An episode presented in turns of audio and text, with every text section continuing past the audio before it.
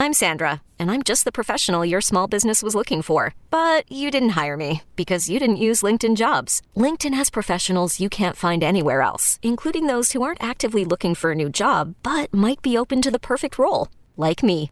In a given month, over 70% of LinkedIn users don't visit other leading job sites. So if you're not looking on LinkedIn, you'll miss out on great candidates like Sandra. Start hiring professionals like a professional. Post your free job on LinkedIn.com slash recommend today.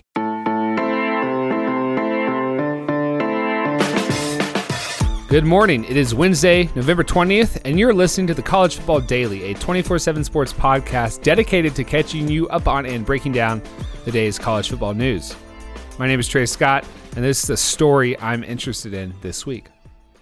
So I'm going to guess that 95% of our listening audience knows that current Ohio State Buckeye quarterback Justin Fields spent his freshman season at Georgia. But here's another one, and don't lie here. How many of you knew that Fields was once committed to play college football at Penn State, who, of course, the Buckeyes play this weekend? That's the trip down memory lane I'm tackling today with the help of a few of 24 7 Sports' experts. Fields committed to the Nittany Lions in December of 2016, part of what was then the number one class in the 2018 cycle, and it made sense. The Lions were in the midst of a special season that saw them win the Big Ten and play USC in that thrilling Rose Bowl. Sophomore running back Saquon Barkley had become a household name. First year starting quarterback Trace McSorley had quickly made fans forget about Christian Hackenberg. Fields' commitment lasted until June. He spent the summertime as the most coveted recruit in the country, committed to Georgia in the fall, signed with Georgia in December. He transferred from Georgia after the 2018 college football season, his freshman season, because he could not usurp Jake Fromm. He hardly considered any destination other than Ohio State. In fact, when he transferred from Georgia, the dots were immediately connected. But you know what? Let's start from the beginning, which is the discovery of Fields as a recruit. If you look at 24 7 Sports' archive of Justin Fields headlines, you'd find a lot of interesting things in there, such as Virginia Tech offers three star QB Fields. He was a late bloomer. And, juxtapose that with the prepubescent notoriety of 2018 classmate Trevor Lawrence, 20 miles down the road in Georgia. And we've got a hell of a story. So here's 24 7 Sports' Rusty Mansell, a Georgia resident who covered Fields as early as anybody.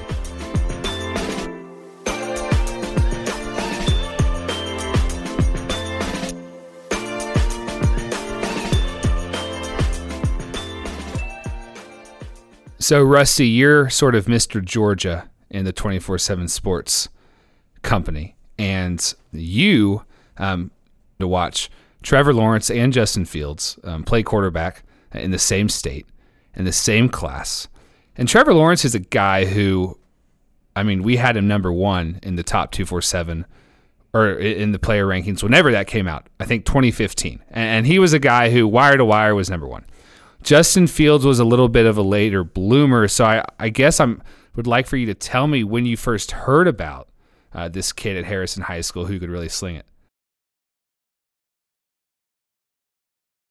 Obviously, you mentioned Trevor, and, and the buzz about Trevor was from eighth grade on. So he starts as a ninth grader, tenth grader. So he has two years of basically. He won the state championship as a sophomore. He was full exposure at that point. Everybody in the country knew about this tall, long haired, big armed kid from Cartersville, Georgia.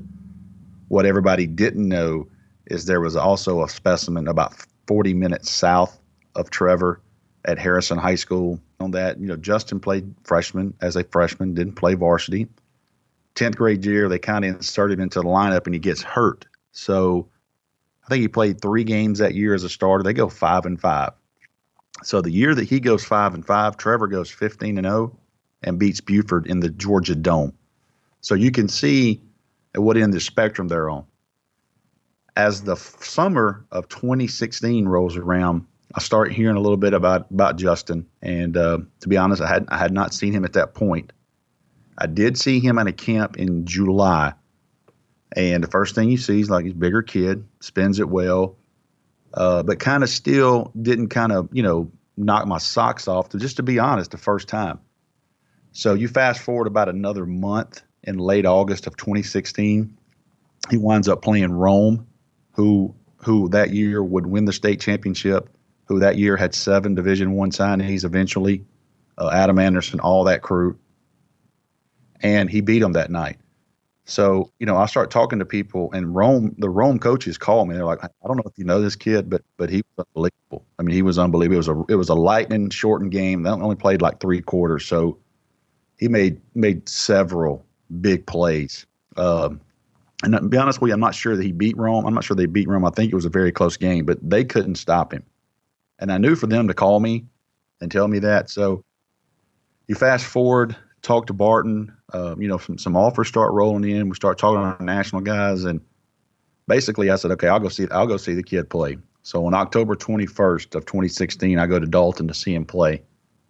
I go on the field. You know, you see him in pads, and then you see him spin the ball a couple times. You're like, well, wait a minute. Uh, oh no, you know, I'm like, we're behind here. This this kid is, I mean, it's it's wow moment. You know, I'll never forget seeing him throw the first couple of balls. I was like, this kid's got a live arm. Second play of the game, he runs a quarterback keeper for about 85 yards for a touchdown, and I knew right then, hey, everybody's going to know this kid. Everybody, you know, I didn't know at that point what level he was at because I'll be honest with you, that night he threw two interceptions. Uh, he was still a little bit raw, but man, you could see the athleticism, his arm and it just kind of, honest to God, just took off from then. I mean, it was Justin Fields, and then eventually chased Trevor Lawrence down in the rankings. Yeah, I just checked it out for you. You're right. Justin Fields' junior year, they beat Rome. Uh, he yeah, threw 213 yeah. yards for two touchdowns and rushed yeah. 134 times for another one. When he committed, sure. to, when he could, by the time he committed to Penn State, he mm-hmm. was a mm-hmm. four star. Of yes. course, you know he was about to blow up even further that spring. Sure. Walk mm-hmm. me through that because now you've got the whispers started coming. I feel like in March. Yeah. You got a Penn State yeah. commit, but everyone else is about to be real interested. Yeah, you know, and and um, playing for Cam, you know that that seven on seven team. There's two two teams here in Georgia, Hustle Inc. and Cam, and he was on Cam Newton seven on seventeen. He's on Cam Newton seventeen. By the way, he had Jadon Haselwood and George Pickens as his wide receivers. So those were two pretty good juniors that were playing with him. Uh, and and you know, watching him play, I was like, man, he just got more polished as the year went on. And by the time May rolls around, uh, I sent you a tweet yesterday. We went to the Cam Newton uh, Memorial Day Classic on a Monday at Shiloh High School. Uh, so that was in 2017 May. And that day, I called Barton. Never forget calling Barton. I said, Barton, I don't know that he's number one, but I damn sure tell you this is number two player in the country. I mean, this this was freaky what we saw today, and um, you know, Barton had already been sky high on him, and then you know a month later he comes out and does his deal at the opening. But for me, uh, watching him at the end of May of his junior year, uh, the the of his going into his senior year, um, he he was he was special, and and the the throwing part of him had been polished up, and he was ready to rock, and he was ready to be you know Justin Fields. When he was at the opening, it was he was perfect. It was the oh, best yeah. opening performance anyone's ever seen. And, sure. and, up in Oregon, he sort of had a a, a Beatles like mania surrounding him. He had just decommitted, and everyone wanted to know where he was yeah. going. When he first decommitted, yeah. where did you think he was going to end up? Because there was a lot of Florida State buzz. You know the team that I and and, and everybody's going to run it a thousand different directions with this. The team I thought he was going to go was, was to Auburn, and not because he played for Cam Newton's team, I just kind of felt that was a fit for him. Uh, the more I got to know Justin, the more I realized how big of a Georgia Bulldog fan he was. I mean, he wasn't a fan. He was going to games his whole life. His dad sent me a picture. I believe it was a 2008 or nine, something like that, Citrus Bowl, and you see a little Justin with a with a Matthew Stafford jersey on in the bleachers. That's how big a fan he was. Um, and I knew at that point that Georgia was definitely in it. Florida was in it. Auburn was in that thing. Florida State was in it for a while. Uh, I just knew that the more times Georgia could get him up there, uh, and the more times that I talked with him as it got closer, you know, obviously we know we had a commitment video prepared, um, you know, based from his family. I helped uh, get the office involved, and didn't matter what school, just wherever he went, we were going to be able to do a commitment video We didn't know he was going to have a pep rally with helicopters that day. That's another whole story. But, um, you know, he was just a big Georgia fan. But I really thought Auburn. The initial the initial day it happened, I kind of thought Auburn. Good deal, Rusty. I'm pretty sure one day they will do a 30 for 30 on these two quarterbacks growing up, and you will be featured prominently. We're going to take a quick break and then loop in Penn State Thanks, man. reporter Sean Fitz of Lions 24 7. I'm going to talk to Sean about how Justin Fields' Penn State commitment went down, how his decommitment went down, and whether he thinks there are any hard feelings.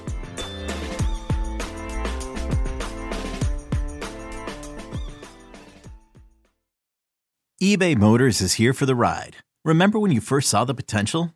And then through some elbow grease, fresh installs, and a whole lot of love, you transformed 100,000 miles and a body full of rust into a drive that's all your own. Look to your left, look to your right. It's official. No one's got a ride like this. There's nothing else that sounds like, feels like, or looks like the set of wheels in your garage. With over 122 million parts, you can make sure your number one ride or die stays running smoothly. So there's no limit to how far you can take it.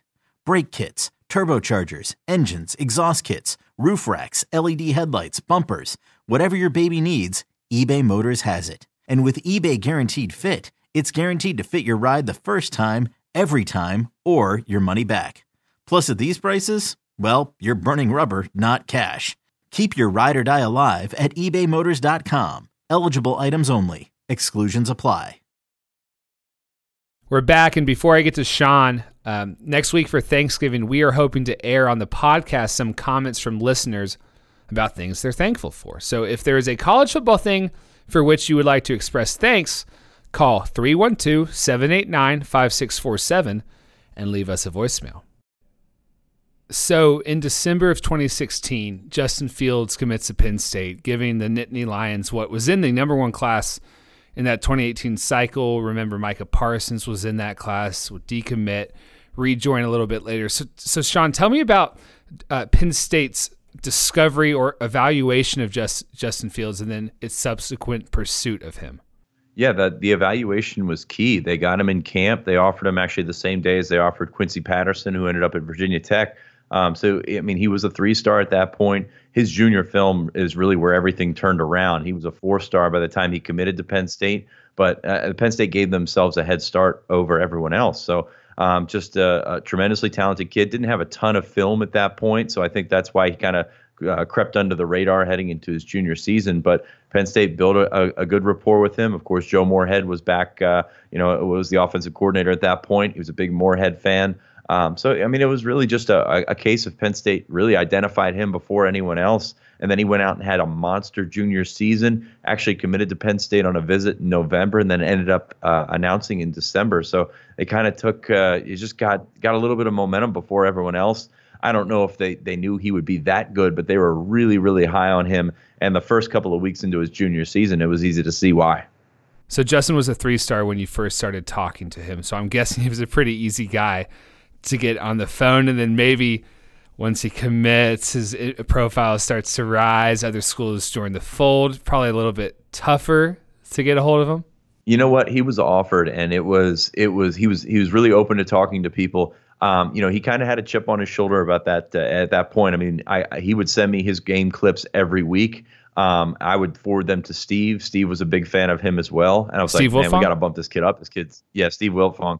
Uh, this kid's phenomenal. I mean, he's just everything that you saw in him was, you know, he was making plays with his arms and his legs. And basically, everything you see now, he was doing as a junior in high school. And, you know, he had that chip on his shoulder. He was a three star. We bumped him to a four star. We eventually kept getting data on him and, and, and seeing more film and just everything. And just by the time that, that that next spring rolled around, when he was still committed to Penn State, but of course, looking around, other schools down there needed uh, quarterbacks. And, um, you know, it was just a it was just a meteoric rise, and he just you know he did he he was very accessible. He's always been very accessible, um, especially since you know as Penn State we got him with him early. A lot of guys at 24/7 Sports knew him, and he's always been very uh, approachable. Uh, never really got the sense that you know he was above anybody or anything like that. So um, throughout the process, he was he was great to work with. Um, of course, when when these other schools start calling you and and you get close to maybe backing out of your first commitment, things get a little bit dicey there. but still, that's just part of the game. So eh, he was always approachable.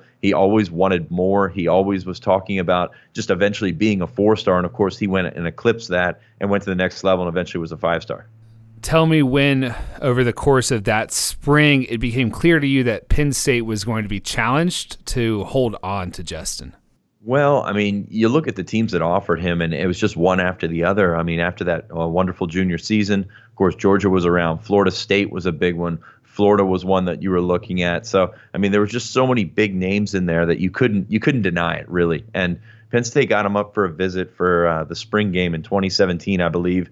Just didn't have that same vibe that that he once had. You knew he was going to, uh, you know, look at things. And Penn State not big is not a big fan of their guys going out and visiting other places. I think the the Fields family knew that. They wanted to look around. They wanted to explore their options. And after that visit uh, for the spring game, things kind of opened up. So it was kind of moving in that direction the entire time. You thought with Joe Moorhead still there, you'd have a shot. You thought, you know, he had a great relationship with James Franklin as well. So you you thought Penn State had some things going for it, but being as far away as they were from Georgia, uh, with those schools just kind of lining up for you, making them making them a priority. And uh, you know, it, it, was funny because you always, you know, you eventually compared him to Trevor Lawrence, but you know, Clemson was a school that he was high on uh, uh personally. It never really came about because of Trevor Lawrence. So um, there was just so many things working in this way. And by the spring of the next year, you were just kind of like.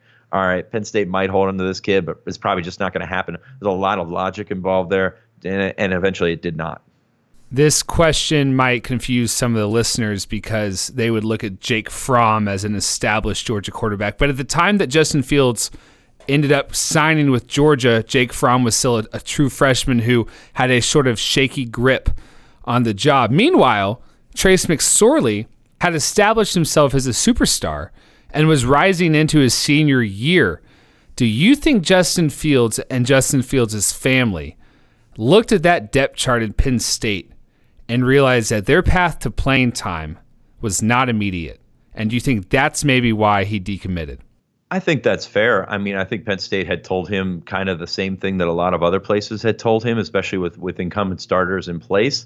Uh, but yeah, I mean, you look at Trace McSorley and what he did as, as, as a college player at Penn State, and it's logical to think that you know nobody was going to unseat him. And I don't think really uh, Penn State or James Franklin had the reputation where you would expect them to take a three-year starter and you know send him to the bench for just a freshman. So uh, I, I, think that's fair. I don't know that that's the biggest um, uh, biggest factor in him backing out of his commitment or anything like that. But I do think that they they didn't offer you know they didn't offer him the opportunity to be a full-time guy right away. I think it was pretty obvious why obviously there was already bad blood between Penn State and Ohio State. Big Ten East rivals have a history, especially the last few years, of playing in close games. Do you anticipate, given Fields' prior commitment to Penn State, that there's a little bit of extra bad blood this week, and maybe Micah Parsons uh, has a message or two for him? Uh, yeah, I don't know. I don't know if he's got a message for. Him. I'm sure he'll have a few messages for him during the game. That's kind of the, the, way that he rolls. Um, but yeah, I, I, don't know that there's any extra incentive there. Um, you know, it's it, it is a storyline that I think will probably be played up a little more than than we expect it to be, or you know, th- than it would be a factor throughout the week. But uh, really, I mean, I, I, it's just a guy going out playing against another guy, and I think that's really the the thing to go back to. Now, you know, w- will James Franklin meet him before the game and talk to him a little bit? I, I don't I don't really think that that's gonna that come all that uh, or come up all that much, but um, you know, there, there were guys in this class and that uh, in, in, that that whole cycle. We mentioned that spring game visit. Penn State had a bunch of its class there and turned into be a really, really, really good class. Um, could have, you know, of course, taken the next step with a with a uh, quarterback like that. They end up getting Will Levis to replace him, who's the backup right now. But I mean, it's it's just, uh, yeah, I, I'm sure there's some hard feelings, but I don't think it's enough to turn this into an inspiring story that Penn State wants to rally against its former quarterback commit and all that kind of stuff. I think that a lot of that stuff is overstated. I'm sure there's a, a few hard feelings on the Penn State side, but I, I, I just don't buy into that whole thing. Awesome, Sean. Good stuff. No problem, guys. Thanks for having me on. That's going to do it for today's episode of the College Football Daily. If you appreciate what we're doing, we ask that you do one thing this week to help spread the word about the show. I would like for you to leave us a five star rating on Apple Podcasts, and I would also like for you to leave us a Thanksgiving voicemail. For Connor Tapp and for our producer, Tony Levitt, I'm Trey Scott, and we'll see you on Thursday.